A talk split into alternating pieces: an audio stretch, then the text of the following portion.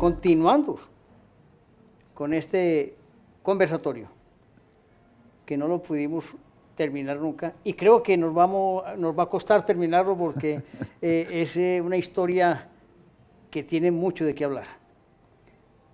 Entonces, se presenta eh, para contextualizar a la audiencia en el mundo, se presenta la contingencia y empieza un acontecimiento que toda Antioquia y Colombia estuvo pendiente.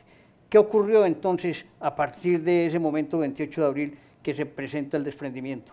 Bueno, a partir de ese 28 de abril de 2018, que se presenta el taponamiento del túnel de la Galería Auxiliar de Desviación, que era por donde el agua estaba circulando y llevando el río Cauca, el embalse empieza a subir, el, digamos, empieza a inundar todo el vaso del embalse y la presa que estaba en la cota 380 eh, todos tenemos que correr desesperadamente con los contratistas, con los constructores, a bregar a, subirla, a recrecerla, para que no se fuera a ir el río por encima de ella y la lavara y se llevara todo el agua hacia las comunidades aguas abajo, creando una catástrofe nacional.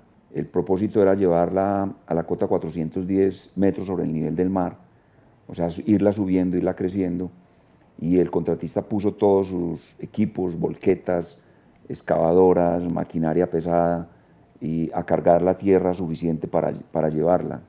Obviamente eso no se puede hacer de cualquier manera, tiene que hacerse con la técnica suficiente, de tal manera que cuando el agua empiece a empujar la presa no la vaya a tumbar. Sin embargo, el 10 de mayo, el, el 5 de mayo antes nos dimos cuenta que ya no alcanzábamos a llegar, que ya la presa no llegábamos a la cota 410 y que era imposible detener la cantidad de agua que el río estaba trayendo en ese invierno. Y ahí es donde se toma la decisión de entrar el agua por los túneles que la llevan hacia Casa Máquinas. Eso para nosotros ya era una cosa muy dolorosa porque era la destrucción de los equipos que teníamos allí montados. En ese momento la planta tenía instalados cerca de 110 millones de dólares en equipos, los cuales iban a ser destruidos por el agua que iba a ingresar. Y el 10 de mayo se toma esa decisión y arranca el agua a circular por, cuatro unidades, la 1, la 2, la 7 y la 8, por, por esos túneles que llevan el agua hacia casa de máquinas, para poder evitar que la, el embalse siguiera creciendo y poder llegar a la presa eh, en un nivel que nos diera seguridad y evitar que hubiera muertos en las comunidades.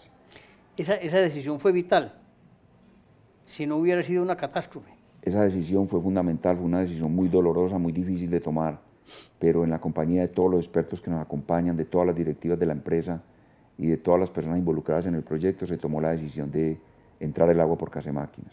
No solamente se iban a destruir los equipos, sino que también se iba a destruir las bóvedas y los túneles que allí teníamos construidos y, obviamente era entregar el proyecto a que el río hiciera con él lo que quisiera porque iba a entrar a destruir todo lo que encontrara a su paso.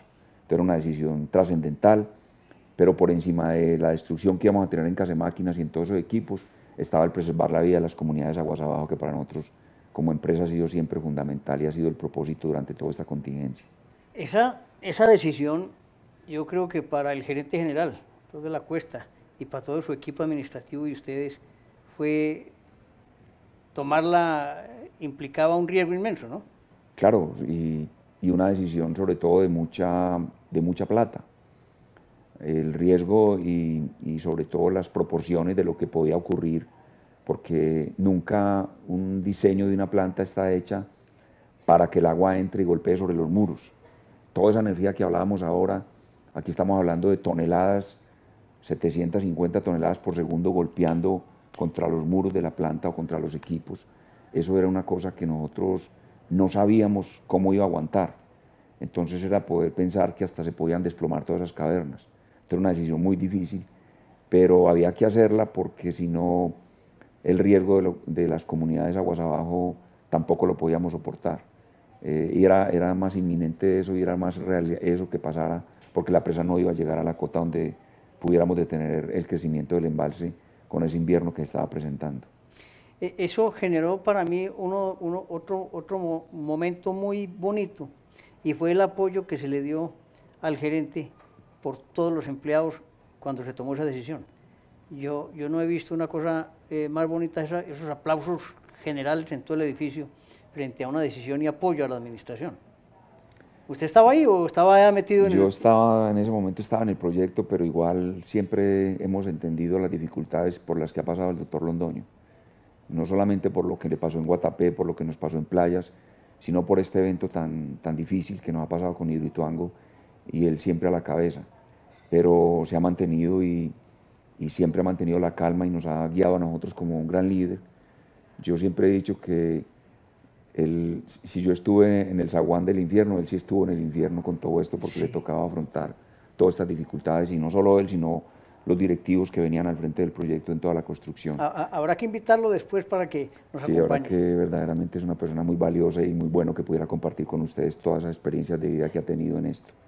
Entonces es un gran líder que obviamente nosotros como funcionarios pues lo tenemos que seguir y, apoyarlo en sus decisiones porque es la manera de salvar esta empresa que ha sido tan querida para, para la ciudad, para el departamento y para Colombia. William, dar paso por los túneles a, a las aguas del río Cauca, evitar el colapso de la presa, hubiera afectado miles de personas y comunidades y pueblos todo, eh, siguiendo hacia el norte de Colombia, ¿no? ¿Cuántos pueblos tienen ustedes eh, eh, que hubiera sido una afectación real del impacto? Bueno, obviamente, eh, digamos que de ahí hasta la desembocadura del río Cauca tendríamos dificultades porque es, es soltar todo un embalse sin control y llevarse una presa sin control. Ustedes ya han visto las noticias en el mundo de las presas que se han desplomado últimamente en Brasil. En Brasil, En- en- hubo, hubo dificultad por allá, China. hubo en Laos, creo que hubo un, otro desastre. Entonces son situaciones muy difíciles de controlar. Nosotros estimábamos que más de 150 mil personas se podían llegar a ver afectadas de ahí hacia abajo, entonces eso era una cosa muy difícil y por eso al máximo lo evitábamos y, y hemos lo que hemos, es lo que hemos venido evitando durante todos estos meses de contingencia, buscando que no haya un muerto y hasta ahora, gracias a Dios, lo hemos logrado. Eso, eso es un hito en la historia, evitar una tragedia. Pero digamos que todas esas comunidades han reconocido el gran trabajo que ustedes han hecho. Bueno, en esto, de alguna manera, algunas comunidades conocen, reconocen, mucha gente va al proyecto y particularmente los he atendido explicándoles la situación, las dificultades por las que hemos pasado, la manera como hemos ido afrontando cada cosa para garantizarles su, vida, su bienestar. Pero obviamente hay mucha gente que no reconoce el esfuerzo de la organización. Nosotros nos hemos gastado más de 80 mil millones de pesos en, en toda esta contingencia atendiendo las dificultades con esas comunidades. Seguimos afrontando, respondiendo por, por las situaciones complejas que hemos tenido y obviamente pues la empresa tendrá que responder por, por los daños y por lo que ocasione no solamente aguas abajo sino aguas arriba de la presa. La empresa es una empresa responsable y lo hace y en eso andamos. Hay comunidades que res- eh, reconocen el esfuerzo de la organización, otras creen o quieren que la empresa le responda aún por daños que la empresa no ha causado. Vamos para un corte. Perfecto.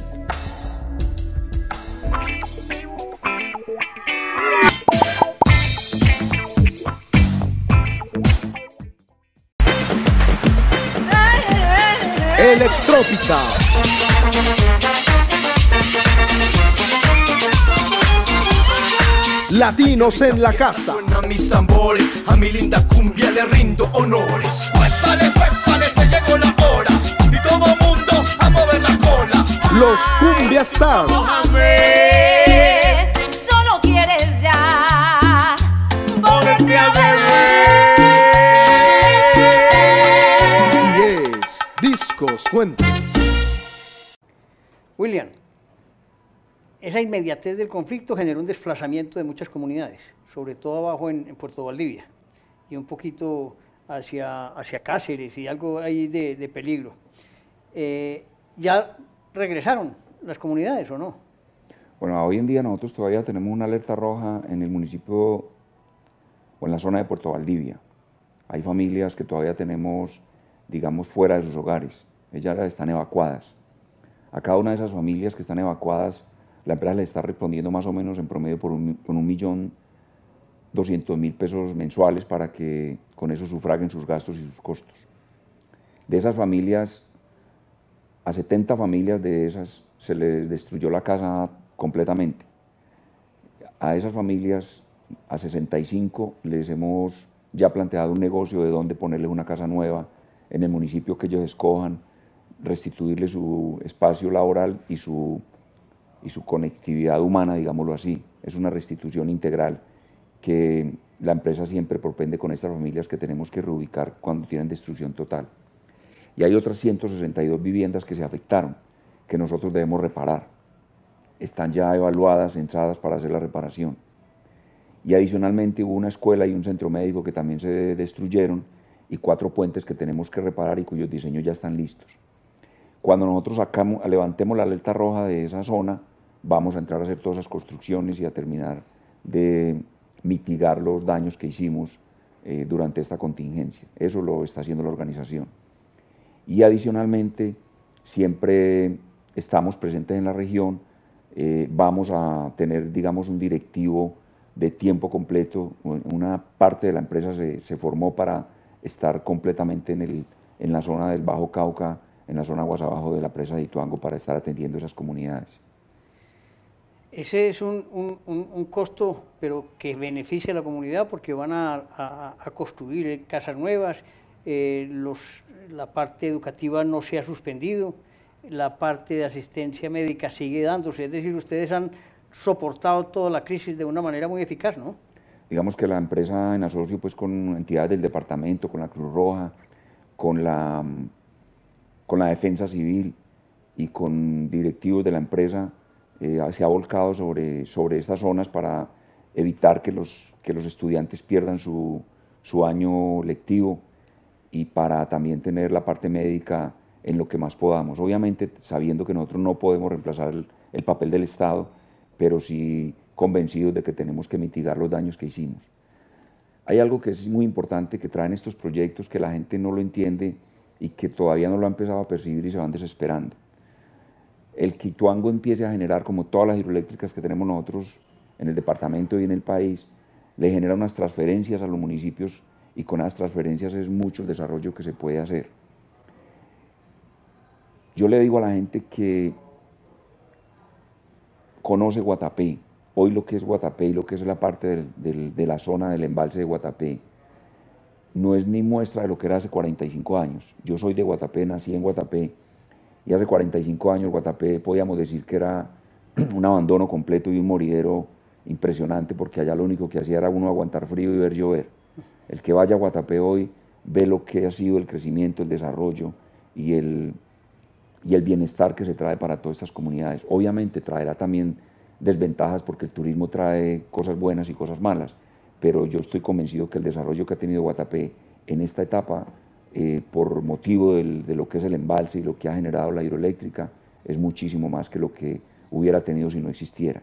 Ese es el sueño que deben tener estas comunidades aguas arriba y aguas abajo, porque el proyecto traerá muchísimos beneficios cuando esté generando energía. Y per se ya tiene un beneficio. Cuando nosotros terminemos la presa, la vía que comunica a Ituango con Puerto Valdivia, que pasa por encima de la presa, es una vía que podrán los habitantes de Ituango levantarse un día a las 5 de la mañana, coger esa vía y viajar a Tolú, bañarse y volver a las 8 de la noche y estar en, nuevamente en el pueblo. Es decir, pueden ir a la costa en, un día por la mañana y volver por la tarde, cosa que no podemos hacer nosotros aquí en Medellín.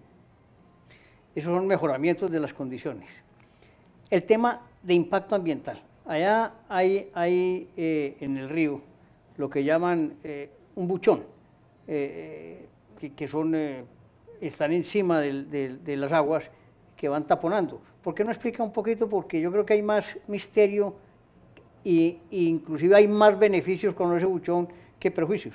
Un proyecto de estos cuando se va a construir tiene que tener una licencia ambiental, una autorización del Ministerio de Medio Ambiente donde le dice bajo qué condiciones se puede hacer. Nosotros tuvimos esa licencia en el año 2009. En esa licencia incluso se menciona la cantidad de buchón que pudiera llegar a tener, que podríamos llegar a soportar nosotros en el embalse de Ituango.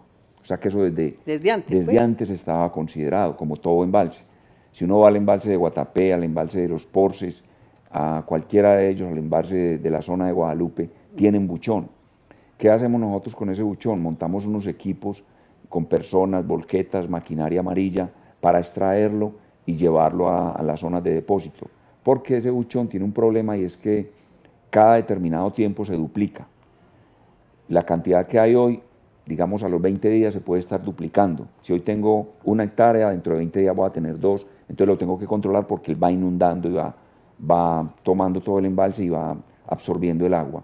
Sin embargo, el buchón tiene una cosa muy positiva y es que también absorbe elementos malignos para, para, para el río y para los, la, naturaleza del río. Por eso es importante que no se puede retirar todo porque él también tiene, tiene ayuda. Pero hoy en día tenemos maquinaria y equipos especializados retirando ese buchón tal como lo hacemos en todos los otros embalses. Y se pica, ¿no? Eso. Eso se pica, se muele y se lleva a un botadero. Pero, pero hay que dejar el mensaje que también es beneficioso para evitar contaminaciones mayores del río. Para evitar sobre todo elementos pesados en el río porque él también absorbe, entonces hay que dejar una cantidad de buchón ahí porque nos ayuda también a, preservar el medio ambiente. ¿Residuos de minería, por ejemplo, se controlan? Residuos de minería, que es mucha la que se hace sobre todo en la parte aguas abajo del río, es demasiado lo que hay. Entonces también trae ventajas en ese sentido. Lo mismo que el embalse, el embalse trae ventajas, obviamente se altera la naturaleza, eso está considerado dentro de la licencia ambiental, pero en la medida en que pasen los años, la empresa va haciendo convenios con muchas organizaciones, con la, con la actividades de preservación, perdón, con las autoridades de preservación del medio ambiente en el país para poder recuperar mucho de lo que el embalse afecta y también haciendo trabajo con las comunidades, generándoles empleo en todas las actividades que tenemos que desarrollar para preservar el medio ambiente y para generar empleo desarrollando las actividades que tienen que ver con el proyecto ya en su fase operativa. El tema también que se ha, que se ha, sido polémico es cuando se paró el agua que eh, transcurriera por el cauce normal una mortandad de peces, ¿sí fue tan cierta o fue menor el impacto de lo que se suponía? Bueno, eh, pero, pero lo veremos después del corte.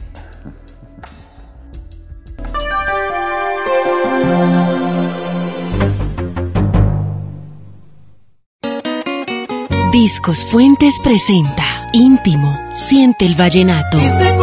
Disfruta el vallenato con un estilo diferente. Dubán Bayona. Eric Escobar. Luis Miguel Fuentes. Íntimo, memoria de 8 gigas, video más audio. Íntimo, siente el vallenato. Oh. Cómpralo ya, disponible en plataformas digitales. Discos Fuentes. William, volviendo al tema del impacto que se dio con la muerte de los peces. ¿Se recupera o eso ya es imposible? La, cantidad de, peces que, que, vuelven al río o, eso fue un impacto y no más?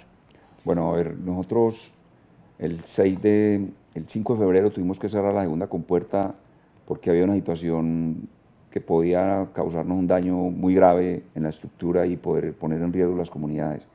Por eso fue necesario, necesario no secar el río, porque el río legalmente no se secó desde la presa, se, se disminuyó el caudal ostensiblemente, pero el río, digamos ya en la descarga de Ituango teníamos 50 metros cúbicos por segundo y en la parte de Puerto Valdivia ya estaban circulando del orden de 150 metros cúbicos por segundo. Esta disminución del caudal obviamente causó dificultades, nosotros pusimos en todo el recorrido más o menos mil pescadores a que salvaran peces y se contrataron de la región todas esas personas, les dio trabajo durante un mes para que estuvieran rescatando peces en, el momento de esos días que hubo esa contingencia. Sí se, movieron, sí se murieron unas especies, eso no, tan de gran tamaño ni la cantidad que se ha dicho, fueron muchísimas también, miles las que se recuperaron y se volvieron a llevar.